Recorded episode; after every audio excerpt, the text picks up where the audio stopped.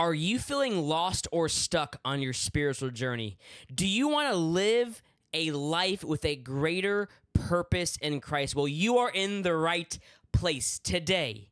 We will be discussing how to develop a rule of life centered around Jesus that will guide you towards a fulfilling and purposeful walk with God. But before you hit pause or skip ahead, let me tell you this developing a rule of life around Jesus. It's not just another self help strategy. It's a life changing approach that can transform every aspect of your existence. So, if you're serious about pursuing a purposeful life in Christ, you don't want to miss out on the insights and practical tips we will be sharing today. Trust me, by the end of this episode, you'll have a clear understanding of how to develop a rule of life that will propel you towards your God given destiny. So stay tuned because we're about to jump right in. Welcome to the Builders Project podcast, where we believe every person is a project that God is building. I'm your host, David Narvaez, and I am here to help you build your life on Jesus and follow His word, His will, and His way. So here we are. Welcome to episode 10 of the Builders Project podcast. We have officially hit 10 episodes. We are doing some things out here in the world, kind of, as much as we can. Um, so yeah, this episode, I promise you, uh, you're gonna want to stick around to the end because at the very end, I'm going to help you in your own life develop a rule. And you're like, well, what is this rule? What is this rule of life that you keep talking about? We are going to get in it, but we need to talk about a few things leading up to it in order for you to be able to have a proper perspective on your life, a proper perspective on your faith. So let's start here by making this point that balance is not the ideal life. Let me say that again. Balance is not the ideal life. Now, maybe to the world, the world will tell you yeah, you need to make sure you have a balanced life. You need to make sure you have all of these things in this in the right. You got to uh, invest this much amount into your family. You have to invest this much amount into your job. You have to amount this this amount of work into your career and this amount of work into church. And you need to make sure that everything is balanced in this perfect way. But that's not a what a true follower of Christ does because here's what happens balance, when we look at life in that way, that everything needs to be balanced, it tends to compartmentalize our faith. It tends to compartmentalize our faith. It blinds us to the fact that God is immensely interested in every single moment.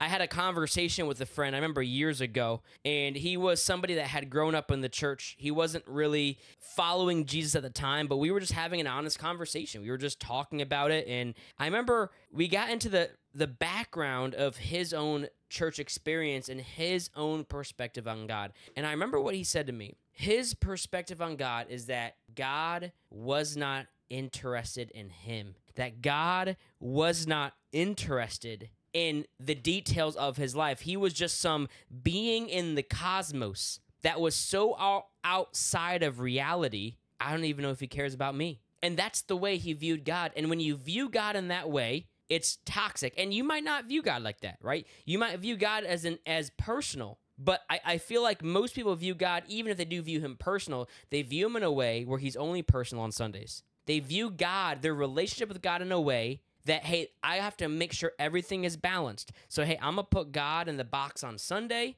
I'm up till around 2 p.m. and then I have I take a little break. I go and do my own thing, and then maybe Sunday night I might have a Bible study. Maybe Wednesday. And so when we're focused on this idea of balanced, what it tends to do is it tends to put God in a box. And when God is in a box, he can't work right. When God is in a box, he cannot impact our lives in the way that he wants to and the way that we want him to. We want God to be intimate in our lives. We want God to be close. We want God to be so endowed in every single area of our lives because we want his blessings. But yet, when it comes down to life, when you view it as balance, it steals God of his glory. And so that's why I love this verse in Matthew 6 33. It says, But seek first the kingdom. Seek first the kingdom of God and his righteousness. Focus on Jesus first, and all these things will be added to you. It doesn't seem like Jesus is talking about balance here. He's talking about focus. He's talking about priorities. He's talking about being so consumed with what God is doing that you're no longer trying to figure out how to balance all of these things. You're focused on Jesus. And if you focus on Jesus, you focus on the kingdom, these things will fall into place because Jesus is the ultimate foundation of our lives. And so I don't want you to be thinking about, hey, how can I be more balanced? I want you to think, how am I compartmentalizing God in my life? Because if we do that, we are putting Him outside of the most intimate and important parts of our life. And it is a detriment to our faith. So, next point the quest for balance lacks the notion that life is bigger than ourselves. The quest for balance lacks the notion that life is bigger than ourselves. Think about it. If you're so focused on trying to balance all of these things, then what you're saying is, I am the center of my universe, and I need to make sure that I have a slice of God in there, a slice of work in there,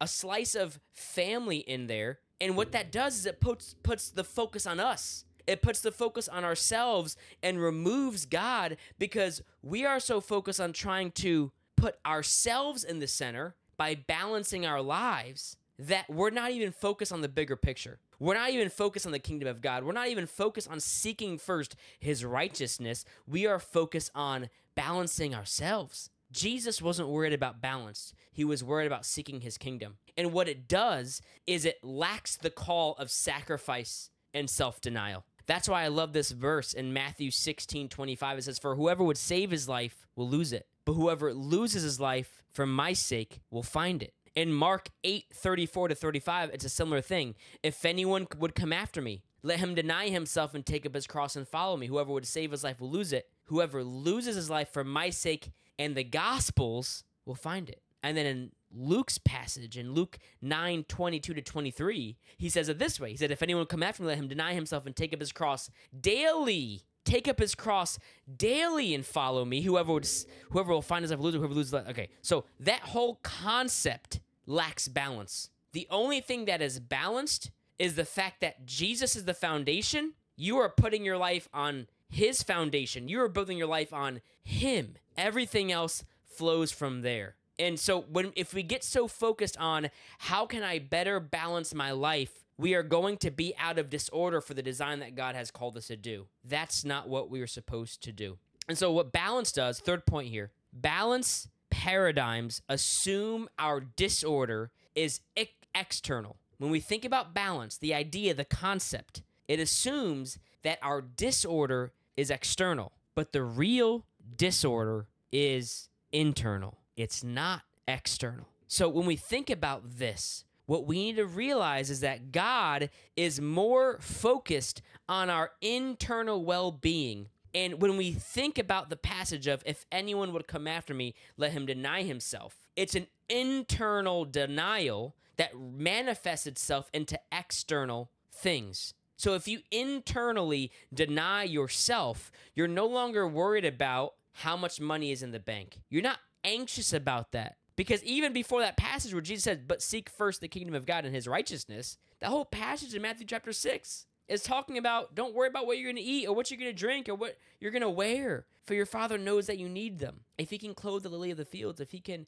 take care of even the birds of the air, how much more will He take care of you? That's the precursor to that verse. And so Jesus is focused on changing your internal first. And when we're focusing on trying to be balanced, we're assuming our disorder is in- external. How can I juggle all of these different things in my life, school and relationships and and money and and learning and education and family vaca- and family vacations and rest and how do we balance all these things? That's not what God's trying to do. He wants you to first focus on the internal. That's why we even see what the fruits of the spirit are. What are the fruits of the Spirit? We see in Galatians 5 22 to 23. It says, But the fruit of the Spirit is love, joy, peace, patience, kindness, goodness, faithfulness, gentleness, self control. Against such things there is no law. On, on those verses you just heard that you're seeing right now, what does that have to do with the external? Is there a single word about the fruit of the Spirit that has to do with these external things you need to balance? It doesn't. A well ordered heart is what it is about. It's not about external balance, it's about internal transformation. And when we focus on that, I promise you, we are going to begin to shift all of these other areas of our life. It is about putting Jesus in such a foundational and pivotal place that he begins to affect everything. And at first it's really really painful. Can I can I be honest? The the first time the first time when we decide to put Jesus in that place, it causes a causes us a lot of pain. It causes us a lot of frustration in the moment, right? Temporarily. Because typically when it comes to even sin in our lives, when it comes to things that we're not walking in obedience for, we're getting temporary pleasures, but long-term pain. And on the flip side, you're getting short-term pain, but long-term pleasure when it comes to seeking the Lord. And so it's going to make a, a, significant flip in your life. And so he, here's the next point, and I mentioned it a second ago. The true quest, and we're getting we're getting to the rule of life. Keep staying tuned. We're gonna get there, but we're, we're I'm making a case for why we need to make some paradigm shifts before we get to that place. The true quest is a well ordered heart. A well ordered heart. What does that mean? It is loving the right thing to the right degree in the right way with the right love. Loving the right thing to the right degree in the right way with the right love. So, what does that look like? It means when we have a well ordered heart, we are pursuing things with certain levels of love. We are pursuing things with certain levels of priority. And Jesus is the center of that. In order to have a well ordered heart, we need Jesus to be everything. We need the Holy Spirit to be everything. And and when the heart is well ordered, we start being free from sin and increasing the desire of sin. I love this verse in Proverbs. It's it's a phenomenal verse. It says this in Proverbs 4 23. It says, Keep your heart with all vigilance. In other words, keep your this thing that controls your life. Some people might say heart. Sometimes it can be translated as your soul, this existence, this being. Keep your heart with all vigilance, for from it flows. So, what does it flow? The springs of life. In other words, the things of life, the pains of life, the desires of life. Everything flows from your heart. So, what this wisdom literature in Proverbs is saying is guard it, guard your heart, protect your heart. Because out of your heart flows all these other things. The thing is, we so quickly want to start fixing our external things, and God's like, but you haven't addressed the heart first. You're doing it backwards. We're trying to fix our relationships. We're trying to fix our finances. We're trying to fix our uh, our business problems. Uh, we're trying to fix our relationship, whatever. We're trying to start with the external first. It's actually interesting. Um, I, have been on this recent kind of uh, how do I call it? This little binge watching uh, Dave Ramsey. If you don't know who Dave Ramsey is, he is probably the number one finance guru person. Um, I, I, maybe not the number one, but he he's huge. Um, and the way that he has taught people is basically get out of debt and stay out of debt. That your income is your number one wealth building tool. Maybe one day, mark my words. I'm recording this podcast May 11th. Thursday night at 11:37 p.m. I know shouldn't record at night, but I couldn't go to sleep, so I'm recording a podcast. Um, this is when I'm recording it. I'd love to have Dave Ramsey. Um, Lord, if you would open up a door for Dave Ramsey to get on the Builders Project podcast, um, I will give you all the glory because I don't have connections like that, but the Lord, uh, He does have those connections. So, anyways, but I've been on this Dave Ramsey binge, and it's interesting because the first thing he addresses really is the person's heart. He addresses this heart of consumerism, this heart of of undisciplined mismanagement, undiscipl- not being able to discipline yourself. His favorite his favorite uh, phrase is beans and rice, rice and beans. You better not go to a restaurant unless you're washing dishes. That's what he says. And it's, it's true because if he can give you all of these principles, but these principles aren't going to make any difference if you don't rearrange your heart. And so what he does is he tries to light a fire under these people's behinds and says, "Listen, in order for you to get out of debt, you need to take this seriously. You need to be fervent in your decisions. You need to be able to deny yourself, deny your pleasures, deny these things that you want because you have a mission at hand. And your mission is to walk out in financial freedom. And in the same way, that's what we're talking about here about freedom for you, purpose for you, calling for you. In order for you to get to that place where you feel like and you and you can see God's blessings in your life and, and, and coming to fruition is you need to be able to reorder your heart. And it starts with the process of self-denial. It starts with if anyone would come after me, let him deny himself and take up his cross daily and follow me. Whoever would save his life will lose it. But whoever loses, whoever lets go, whoever denies himself will save his life. And in the process of that, you're keeping your heart with all vigilance because you're guarding your heart because you know from your heart flows the problems, flows the issues, flows the things of life, the things of life. And so we're not worried about balance. We're worried about ordering your heart in the right way. And when you do that, when you do that, we we start to become free from the burden of sin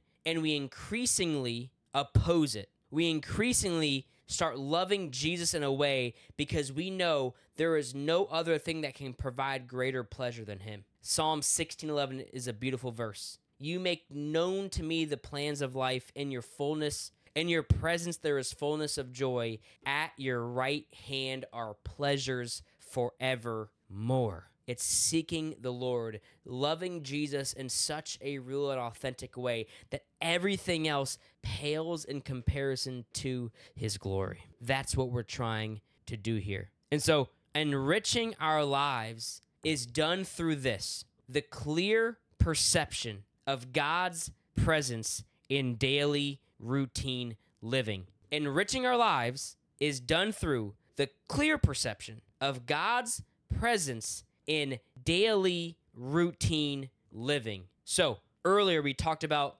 compartmentalizing your life. What that means is you're putting God in a in a box. And if you want to enrich your life and, and fill your life with so much beauty, so much purpose, so much fulfillment, you need to have a clear perception that God is with you in every moment of your day. In every single routine, every single conversation, every single person, every single moment. So, the story I told earlier about my friend who believed that God was some being out that was far away, did not care, was not worried, that's a lie. God is with you in every single moment. And an enriched life in Christ means recognizing his presence in every given moment. Now, does that mean we are going to feel his presence? Every single time manifested? No, we're not. That's just not realistic. No different than your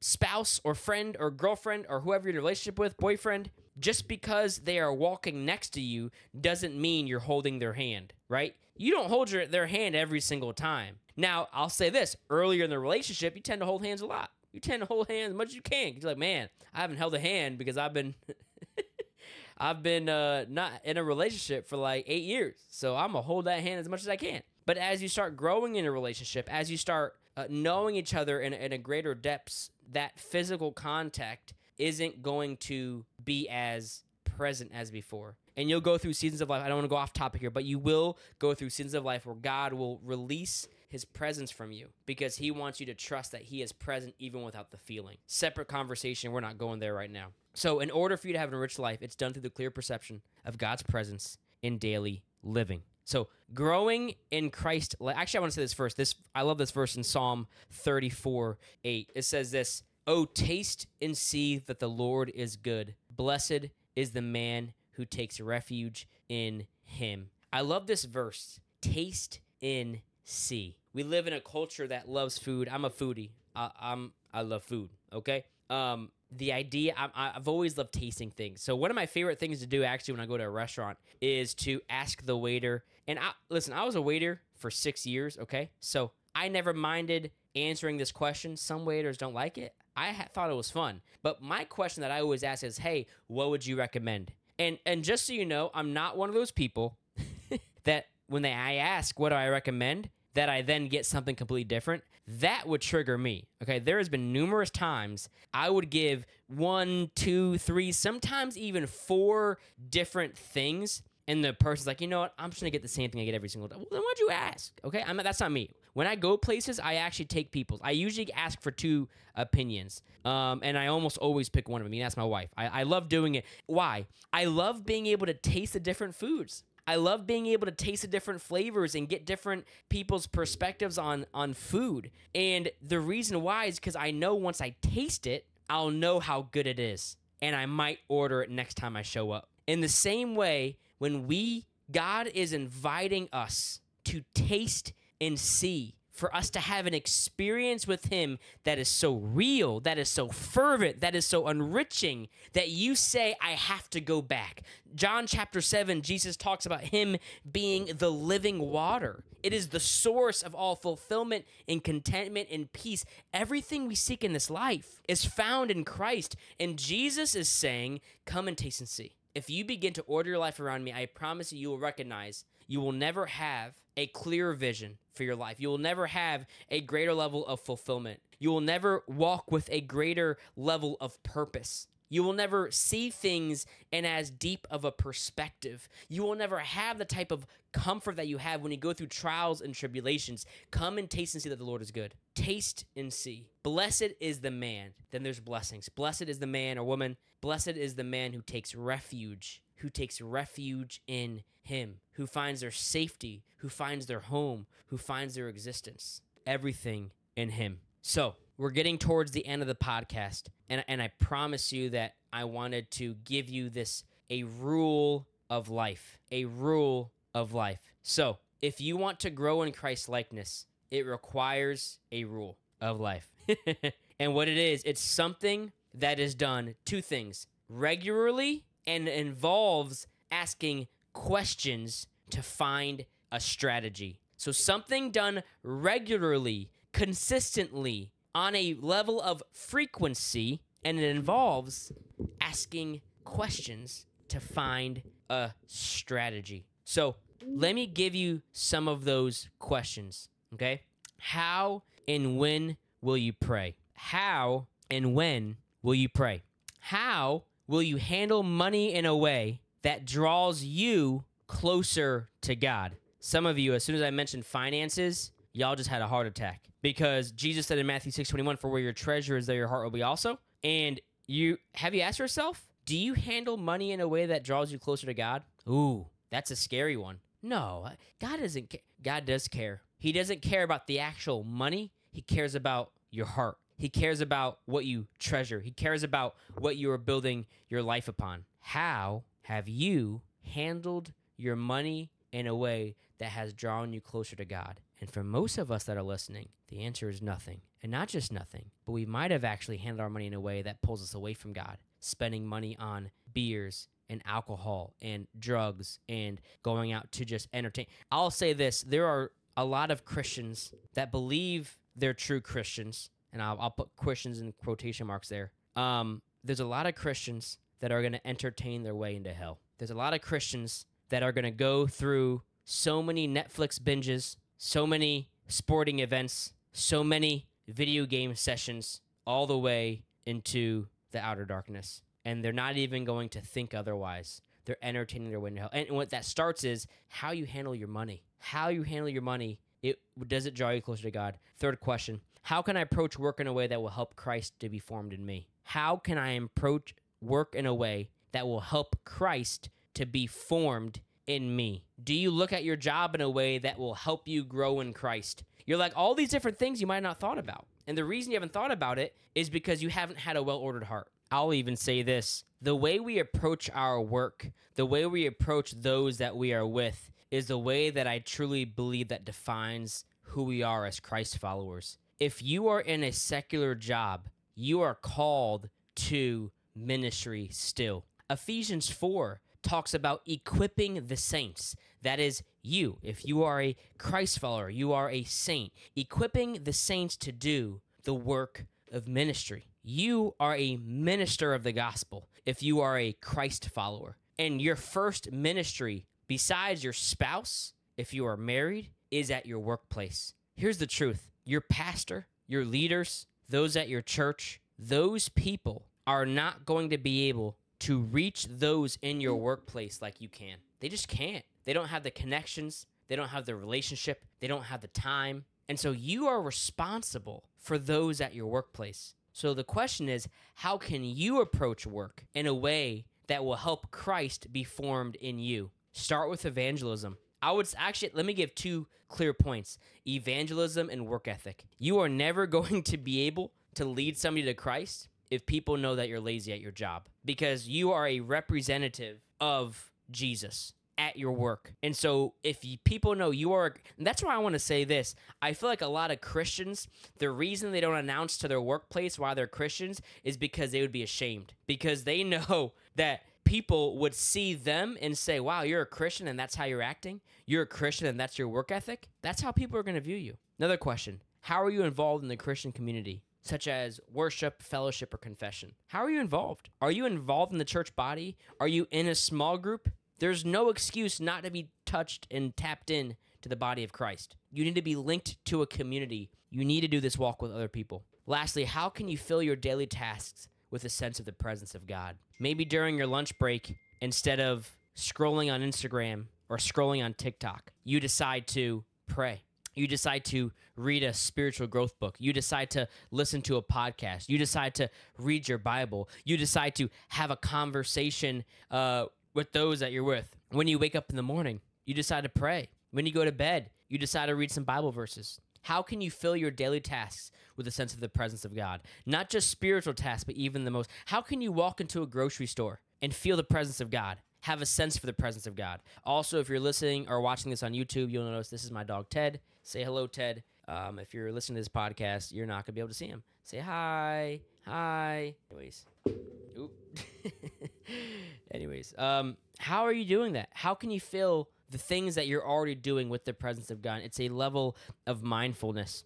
Um, so here's the rule of life. It's living in Jesus' name, which means doing things in His character. So the rule of life is living in the name of Jesus. I'm going to explain that to you in a second, but that's what it is. The rule of life is to live in the name of Jesus. And what that starts with is rearranging your life according to his life, rearranging your life, rearranging your heart according to his life, according to his heart. So, what that means is people that follow Jesus are going to seek first the kingdom of God. People that follow Jesus, Jesus, Jebus, people that follow Jebus are those who intentionally arrange their lives around spiritual transformation, around following Jesus in their pocketbook, in their job, in their marriage, in their relationships every aspect of their life is going to be intentionally arranged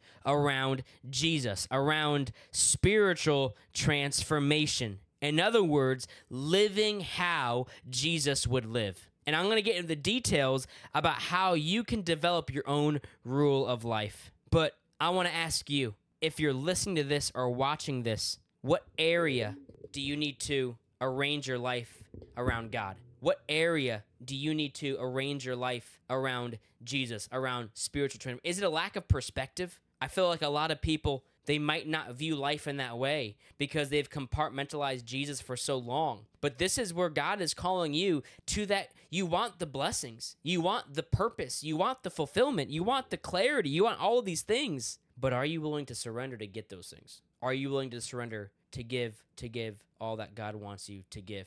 Um, I don't know if I told this story before, but there was a period of time where uh, I had just I had just gotten baptized, and I was not close to God. I was frustrated that God, I felt God was not present in my life, and I decided to crash my vehicle because at 18 years old, I was 18. All right, being stupid. I linked the fact that God's presence was close whenever I went through struggle. So I thought I'm going to go through struggle in order for God's presence to be close. That was my mindset. Stupid. But I knew I knew that life was found in Christ. Life was found through the Holy Spirit. So I wanted him. And I couldn't understand why I felt like he was so detached. And so I crazy, I went around a roundabout multiple, multiple times, ended up crashing my vehicle, um, which was like my prized possession at the time.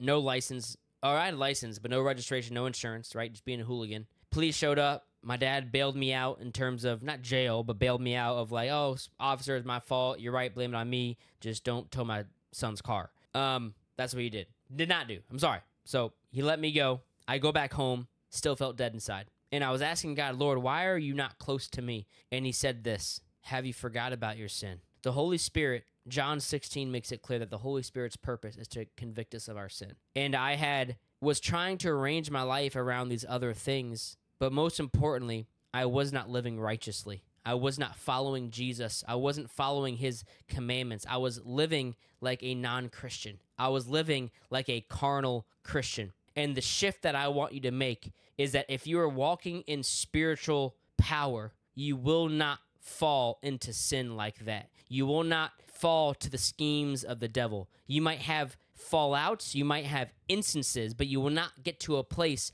where for months and months at a time you fall into deep depression, you fall into deep grief. We're not talking about we're not talking about instances. We're talking about 6 months, a year, multiple years of a lack of purpose. I do not want that for you. And so I'm going to help you write down your own rule of life. And then we're going to wrap this podcast up. So, it really goes back to 1 Corinthians 10:31. Whatever you do, whether you eat or drink, whatever you do, do all for the glory of God. So, in the Bible, names are often reflected um, of a person's character. So, to do something in the name of Jesus and Jesus' name means to do it in a way consistent with his character. Do it in a way that Jesus himself would. Do it in a way that Jesus himself would. Every moment is an opportunity to live out in Jesus' name. All the everyday stuff of life can be filled with his presence if you are. Start by thinking about what it would mean to do each of these activities in Jesus' name. And this is found on page 205 of The Life You've Always Wanted by John Ortberg. Waking up, greeting those you see first thing in the morning, eating, driving, working outside the home, or caring for your children, shopping, watching television, doing household tasks, reading, going to sleep. All of those things. What would it mean to live those things out in the name of Jesus? And I want you to keep it simple. Focus on Jesus' presence with you as you go through these seemingly inconsequential moments of the day. Keep directing your thoughts back to Him. Ask for His help or for His guidance. That is what it means to have a rule of life. What is that rule of life for you? I believe this should be for everybody. Whatever you do, in word or deed, do everything in the name of Jesus. And if it's a Bible verse that really speaks to you, I want you to summarize it in your own words so you can understand it. Memorize the verse too, but I want you to be able to, to, to clearly write it out. What is that rule of life? If we're all if we're all made to give glory to God in everything that we do, then isn't that what we should do? And even those moments that might not seem in that might seem inconsequential, that might not seem significant, they are significant to the Lord. Last point, and we'll close out here. God is doing 7 billion experiments at once, trying to see how far will this person allow him to carry this hour. What do you mean 7 billion experiments? There are 7 billion people on this earth, and God is searching for a people. God is searching for a remnant. God is searching for those that would worship him by the Spirit, worship him in truth. God is seeking those that would love him in such a real way that they would recognize they are not of this world. They are not of this kingdom. They are not of all of these inconsequential, fleshly, carnal things. And Jesus would be the center. God is looking for a people that would carry his presence, his peace, and his power in such a real way that people would see a light, a city set on a hill that cannot be hidden. And people would say, What is that? What what is in that person's eye? What is in that person's heart? What is with that person's behavior, the way they carry themselves, the purpose that they are walking in, the level of faith that they have? I want that. And you can point them to this person called Jesus who ripped you out of darkness, saved you, put you in his marvelous light, and said, Hey, I'm not leaving you for nothing. I saved you for a purpose. I called you out of darkness and I called you into the light, into a greater way of living, to be a testimony of the good news of the gospel of Jesus Christ. That is what Jesus is looking for. He's not looking for people that would just put him on Sunday, he's looking for those that would love him so fervently that lives would be changed because of their obedience to him. Are you going to be that person? Out of the 7 billion people the Bible says wide is the path of destruction, and those who find it are many. Narrow is the path to life, and those who find it are few. Second Chronicles 16:9. For the eyes of the Lord run to and fro throughout the whole earth. God's looking all over the earth to give strong support, to give him to, to give his presence to, to give his purpose to, to those whose heart is blameless towards him. Those who heart who seeks him, who loves him, who wants to serve him, that's who he's looking for. Seven billion people. And there's that one group out there that's going to love Jesus in such a real way that everything else pales in comparison because they've seen him, they've seen Jesus. I pray that person is going to be you. As you guys know, thank you for tuning in on this episode of the Builders Project podcast. Um, I'm your host, David Narvaez, but it's not about David. It's not about you. It's all about Jesus. Love you all.